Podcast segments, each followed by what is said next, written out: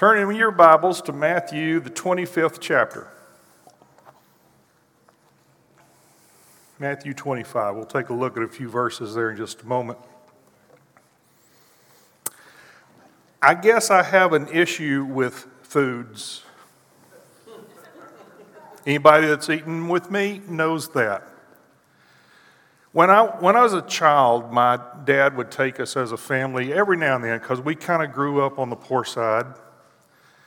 Military didn't pay a lot. Mom didn't work outside the home. She sold our shirts, and I, I mean that was just that was just life back then. But every now and then, Dad would take us as a family of four to one of those fast food hamburger places that started popping up. I think I don't know, some fly by night place called McDonald's or something came up, and we went through the drive through, and he would always get me two hamburgers, fries, and a Coke.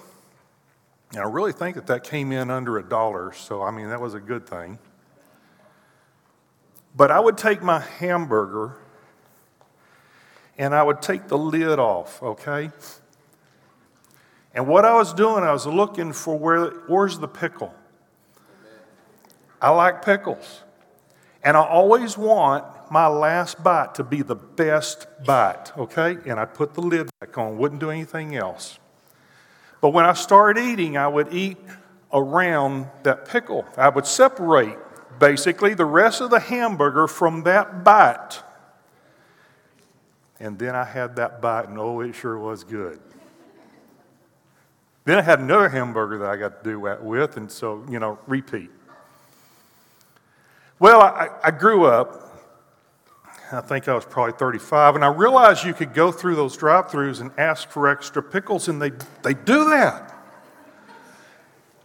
Go figure. So I would lift my lid up and not just look at where they are, now I'm separating them so that I can have a pickle in every bite. I mean, whew! That was a good day. I'm kind of the same with my cereal, Lucky Charms. I'll put some Lucky Charms in a bowl and I'll get some milk on it. And I eat the oats first. I separate those out. You know, I push everything else aside. I eat the oats. And then what I'm left with, those bites of sugar. The pink hearts, the yellow moons, the orange stars, the green clovers. And it's like, yes!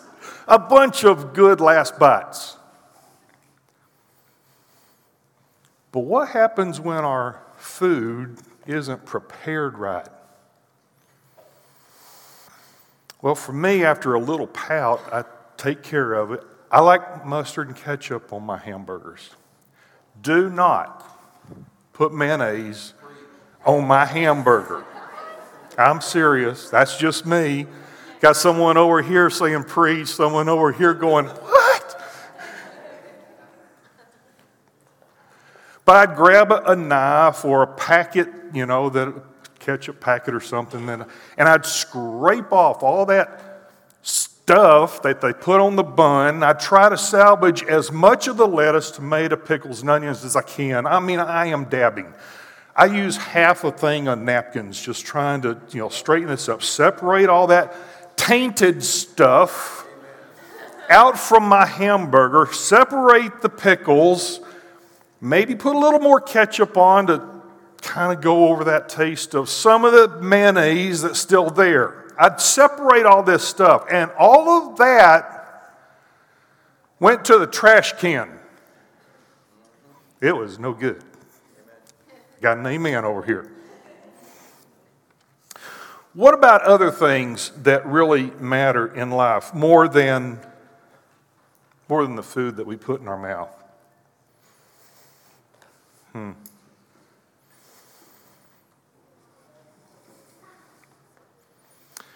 When I was growing up, mom taught me a lot of truths. I'm sure that a lot of people raise your hand, testify the same thing. Your mom taught you a lot of truths, or your dad taught you a lot of truths. I did not realize it at the time that I was growing up until I began reading my Bible through that, you know what, mom was pretty smart as far as Bible was concerned because the things she, were, she was teaching me came out of the Bible. I didn't realize that. But our human nature, from an early, early age, we learn to lie. Now, do you remember the days when you got a spanking or sent to your room? You're separated from everybody else because you told a story. You lied. You didn't tell the truth. I had a few of those days. I'm just saying. You were punished. We were punished. But it's important for us to understand there is such a thing as eternal rewards and eternal consequences. A lot of it has to do with whether or not we're living in the truth or we're living in a lie. Whether we have turned to the truth with belief, with faith, or if we have rejected the truth and want to just live how we want to live. And the passage of scripture that we have before us, we, we're about to realize, and you already know this, that everyone is going to stand before Jesus, the truth. And there will be a separation.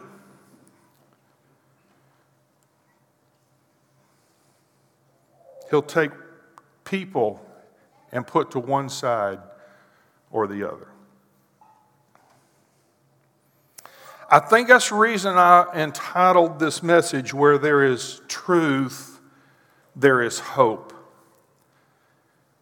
Because it makes a difference how we're going to live our life, how we're going to profess a faith or reject a faith.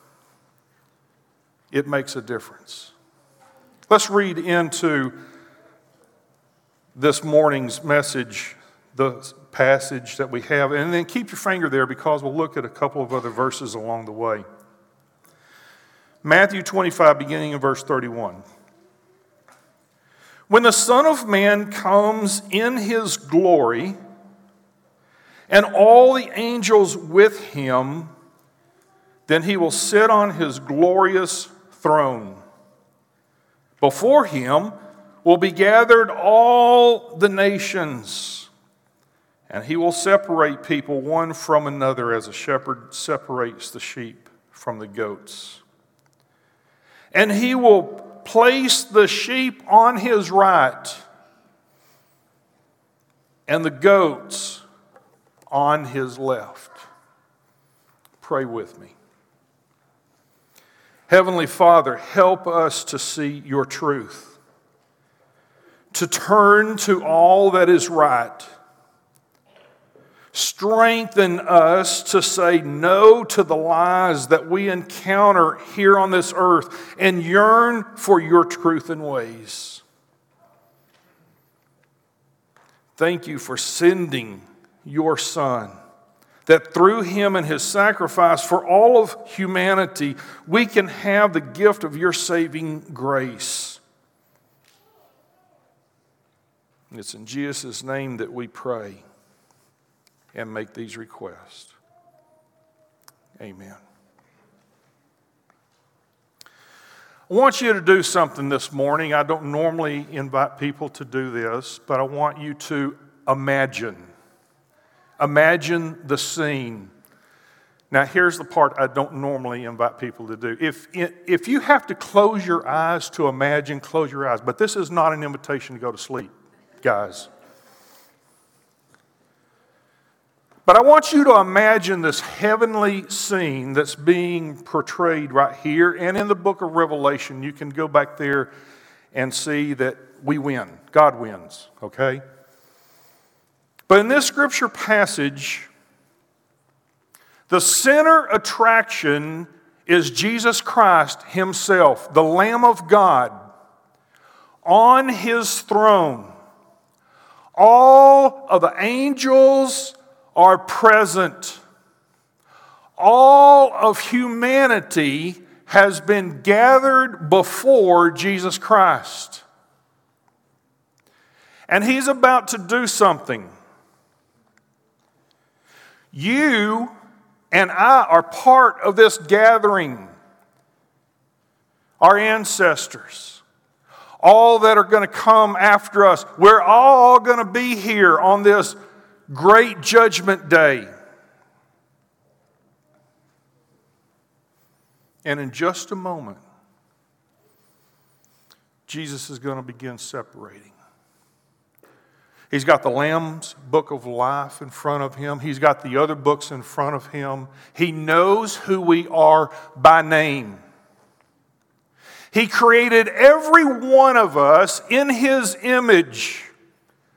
And through our human life, He has poured Himself out to us, revealing Himself, loving us. Everyone.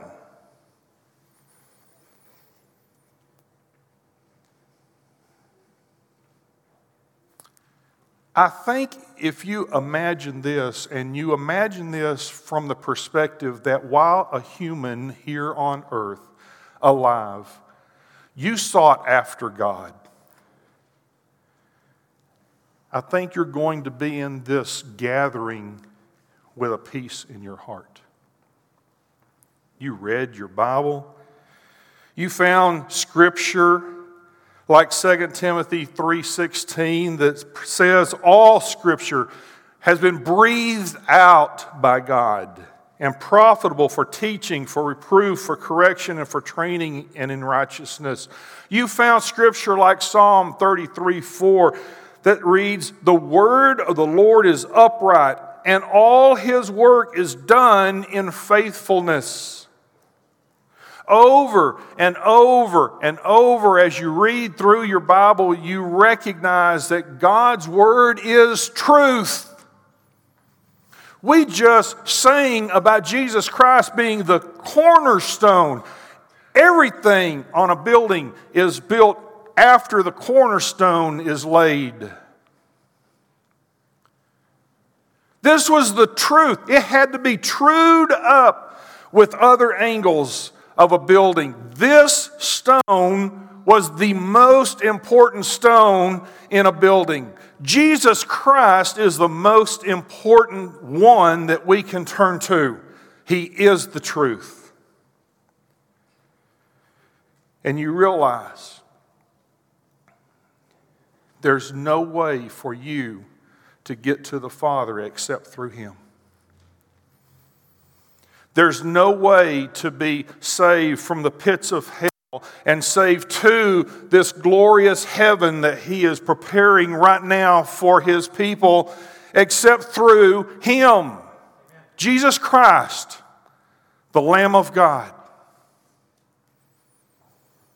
And so you even found scripture like in Romans, the 10th chapter, verse 9, where if you confess with your mouth that Jesus is Lord and believe in your heart that God raised him from the dead, you will be saved.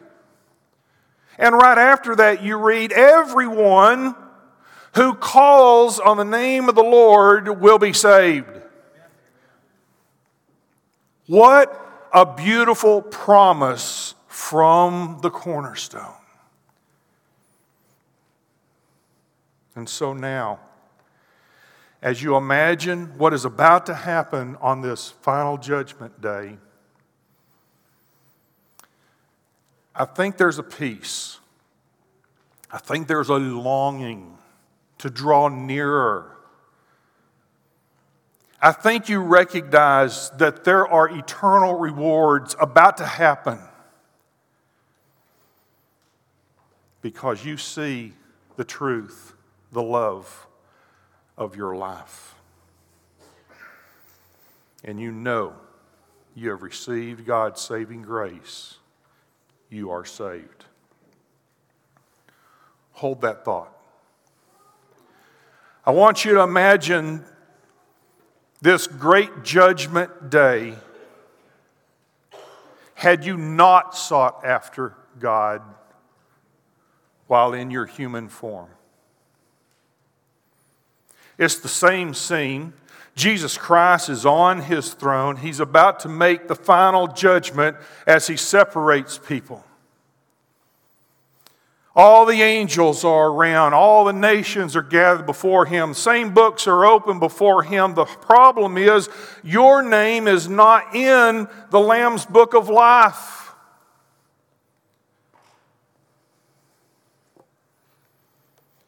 And I think in your heart of hearts, you understand the terror that is about to happen. I think you are afraid about what is going to happen. You know that you have rejected the truth all of your life. You have never sought after Him. You have never claimed Him. You have never asked Him to save you and receive His saving grace. You did what you wanted to do in life and rejected God. I think as you're standing there amongst all the nations, you fear was about to happen. That's how I imagine this. Satan uses so many things through our life to keep us from having a relationship with God. So many lies, so much deception. Sometimes we come close. But for whatever reason, we never called on the name of the Lord to be saved. My dad was one of these people. You know the lie that he held on to? Had to do with smoking cigarettes.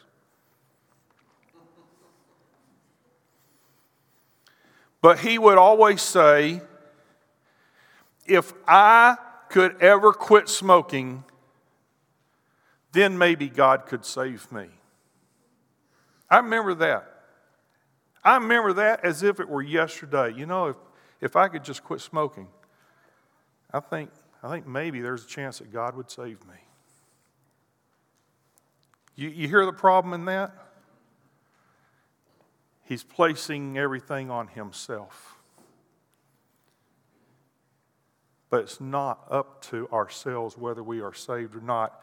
It's up to God and His saving grace. And we need to come to Him in faith to receive His saving grace. Six years old, he started smoking. Six years old, and for 42 years, he smoked and believed what I just told you. The morning he found out that my wife was pregnant with our first son, he quit smoking cold turkey. He said, I am never going to have a grandson, granddaughter who will know me as a smoker. I don't know what got in him. Well,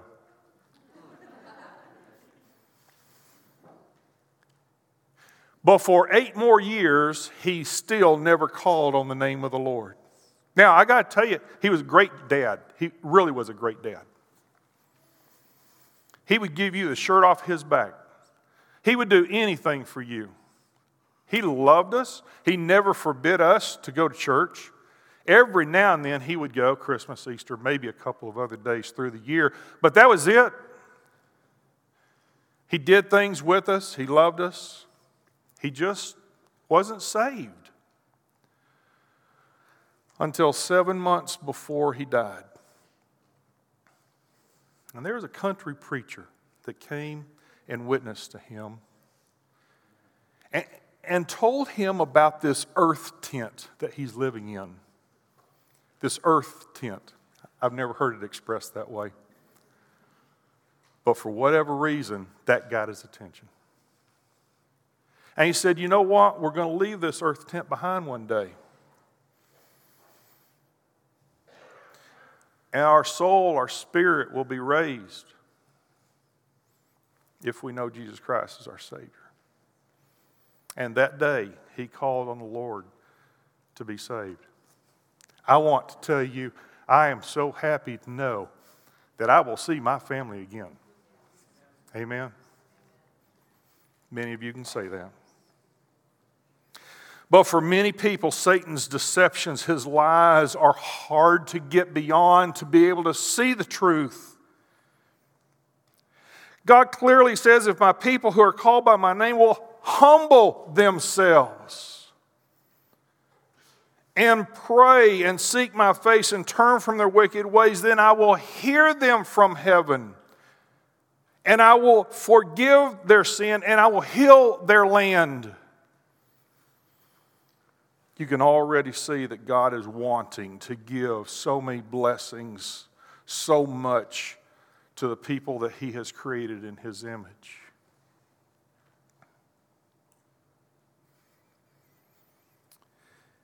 We can seek God, but we also must turn to Him in faith, in belief, and call on Him for salvation. Call on Jesus Christ, the truth to be Savior of our lives and Lord of our lives. But for many standing here in this gathering right now that we're imagining, that just never happened.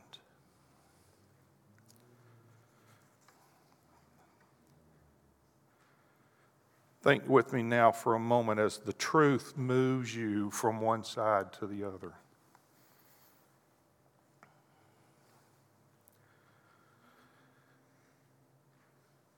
He's going to take a group of people whose names are in the Lamb's book of life. And he's going to call you his sheep and he's going to move you to his right.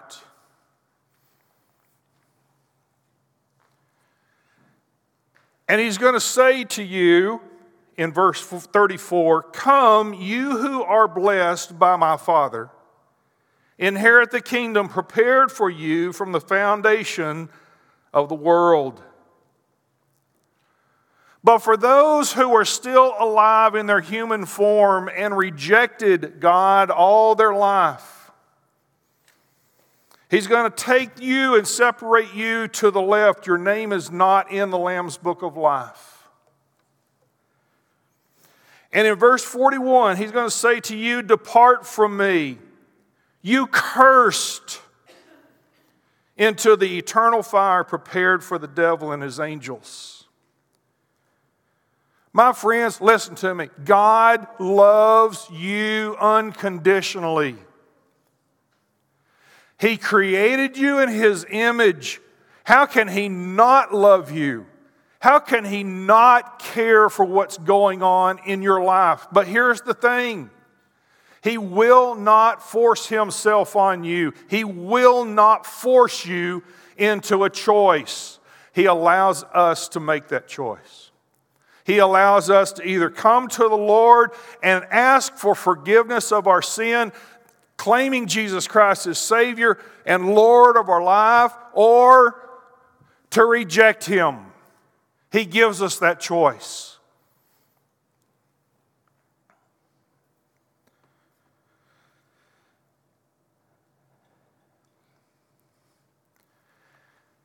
God has set boundaries for us. Do you know why? You know, as I was growing up, I was thinking, I hate boundaries. Ah. I don't like this fence here that I can't get to the other side of.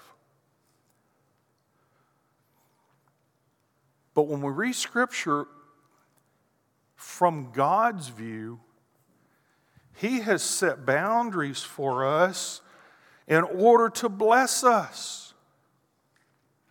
If we go outside those boundaries and instead of doing what God would have us to do and we live life how we want to live it, He can't bless us. So, these boundaries, these conditions that He has set for us are good. And it takes us a while to recognize that. Throughout Scripture, we read, if you do such and such, you will be blessed. If you don't do such and such, you will be cursed. One that just kind of comes to mind, and I pulled the scripture out Malachi 3 8. I mean, here's, I mean, this is a real easy one here. God says, You are robbing me of tithes and contributions. And he says in verse 9, You are cursed with a curse for robbing me. And then he comes back in verse 10 and he says, Bring the full tithe into the storehouse, that's the church, that there may be food in my house, and thereby put me to the test, says the Lord of hosts, if I will not open the windows of heaven for you and pour down for you blessings until there is no more need. Now, some preachers will preach on tithing, and some congregation will go, Here's another message on where the church needs my money. And, folks, it's not about that. We see from the beginning family that if there was faithfulness in bringing to God a portion of what God has blessed you with, He blesses you. But if you withhold or don't give the best of what He has given you back to Him, He curses you. I, want you to think about this God does not need your money. Do you hear me? The creator of the heavens and the earth, who created from nothing, hard thing for us to conceive but he created the atoms, he created the matter, he created all that he put together to make the sun, the moons, the planets, and their moons. He created that. He created the orbits so that we spin in the right direction and, and, and stay at the right distance from the sun and that we can live life here on this earth. He created that. Do you think he needs your money? Scripture says that the streets of heaven are going to be paved in gold. We use tar and asphalt. He doesn't need your money. What you are robbing him of is him being able to bless you. That's what you're robbing him of.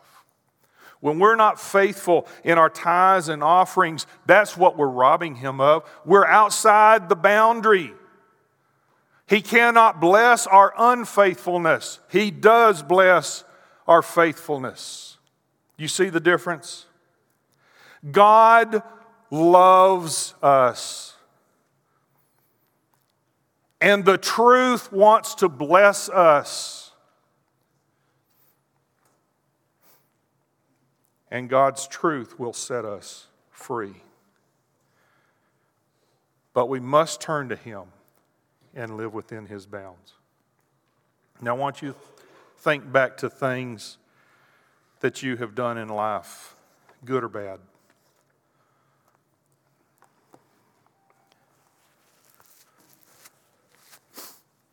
At some point in time, you became accountable to God.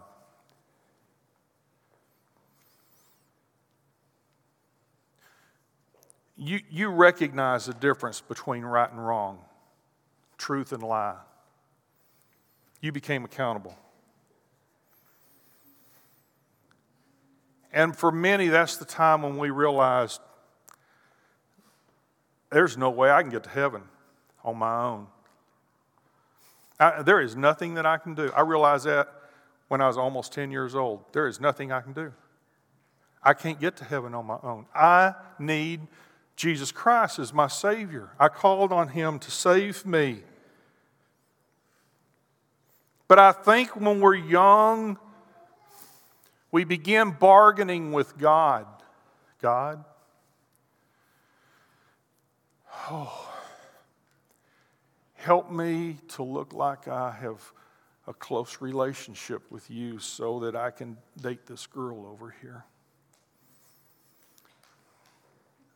God, help me look good in front of this boss during my interview so that I can get this job. We bargain with God. We do that through life a lot of times because we think it's us. There are a lot of people in this world who believe their salvation is based on something other than what God's Word says.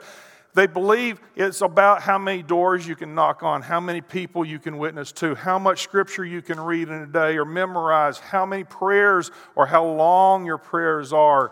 On and on and on, we hear all these lies. It's not about what we do. It's about what God has done, is doing, and will do.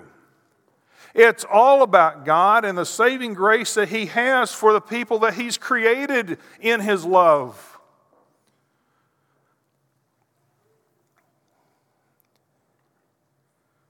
So, in looking at things that we've done in life, we call them good or bad, but I've got to tell you, we all have a different definition for what is good and what is bad. Some people, what is good is a box way over here, and what is bad is this box way over here. And in between is a whole lot of gray area. For others, there's a dividing line. And what is good is over here, and what is bad is over here. And it's like, yep, that's that way. Oh, that's that way. Can I just say, I don't want to look at what we've done good or bad. Can I put it in different terms? Terms I think that are probably closer to what God is looking at. I think we do things that are either God glorifying or self satisfying. It's one or the other. We can either glorify God or we can satisfy ourselves. Ecclesiastes 2:10 really talks about that. King Solomon is writing, and he says, And whatever my eyes desire, I did not keep from them. I kept my heart from no pleasure, for my heart found pleasure in all of my toil. And this was my reward for all of my toil. You remember what he said his reward was? Vanity empty, valueless, in vain. It was simply only self satisfying. We must choose lifestyles as we choose for God truth in our lives. Our lifestyles need to match. Our labors need to match. They need to be God honoring. I talked about eternal rewards or consequences. We're not going to receive the same rewards, okay? And all these other books that log the things that we've done in life determine, yeah, this was God honoring, or no, this was self satisfying. But if we'll live our life God honoring, Scripture points out we're going to receive eternal rewards. There's no one going to heaven that's going to be disappointed. We're not going to be envious of someone else. Even though someone else may have more rewards than this person over here, we're all going to be able to praise God who loves us, who wants us to be with Him. And it's going to be a wonderful, wonderful place. Amen? Cannot wait. Not necessarily looking to get in front of a bus here when we walk out, but I cannot wait. I'm ready. When we choose these God honoring things in our life, what we're doing is we're going back to God, going back to His Word, going back to the living truth, and seeing that there is eternal hope in living our lives like that. Why look at this scripture passage with this imagination? You can open your eyes now. Why look and imagine what this scripture looks like? I think it's because many times we'll walk out these doors and we'll go on with our human life, whatever that looks like. Some of you will go out to eat, probably not even talk about the message, go home, watch a ball game, someplace along the way, go to sleep. I do both on the couch and in bed.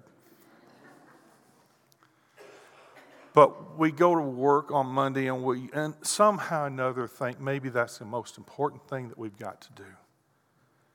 Instead of thinking, you know what, I think God placed me in this place because I need to be a witness to someone here. With eyes open to do something that's going to glorify God, that's going to help another individual on this earth through, through a witness or discipleship God bless you who are going to D now. Whew, that's going to be a great, great time. God bless you who have learned how to witness and disciple, how to do things that are honoring to God. Are there eternal rewards and consequences? Yes. Is there a day coming where there'll be a separation? Yes. And for all those who have turned to the Lord and called on Him as Savior and Lord will be saved. Names written in the Lamb's Book of Life. Glorious, glorious time forevermore. But for those who have never turned to the Lord for salvation, eternal consequences come.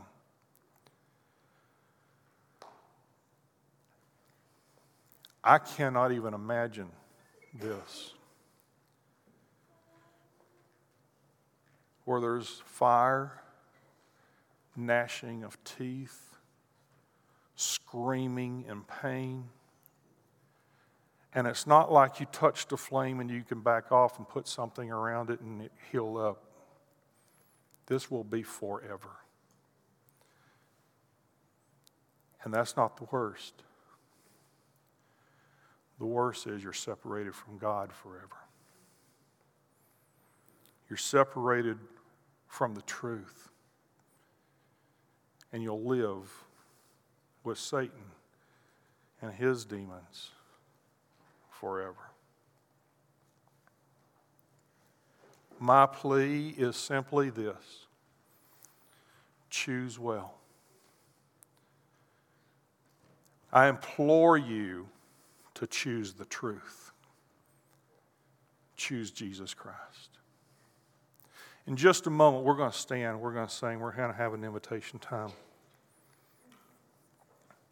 But I think there are two groups of people who may want to come forward to those who are up here. I think there are people who are saved and who want to praise God and just, you know, come have prayer with somebody and praise God. Praise God that He has saved you. Praise God for all the blessings that He has given to you. And I think also, even in our time of praising God, we realize, you know, there's an area in my life I'm not honoring God. And I need someone pray for me. I think that's one group, two different things. I think there's another group of people here who need to call on the name of the Lord to be saved. And these people up here will pray with you and pray you to that point where your faith reaches out and God reaches down and gives you His grace. I think that is the one prayer that God answers immediately and in the affirmative. He is always waiting for us to come to Him. And He will save you by His grace.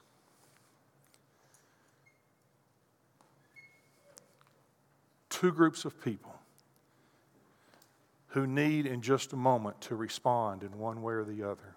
Would you do so? Let's stand together with every head bowed and every eye closed. Our Heavenly Father, thank you for your perfect plan to send your Son as the ultimate sacrifice for all of mankind. And thank you for sending us your Son, your truth, so we can know the way to be with you for all of eternity. Will you please work through our lives this day so that we can glorify you in the decisions that we make right now. For it's in Jesus' name we pray. Amen.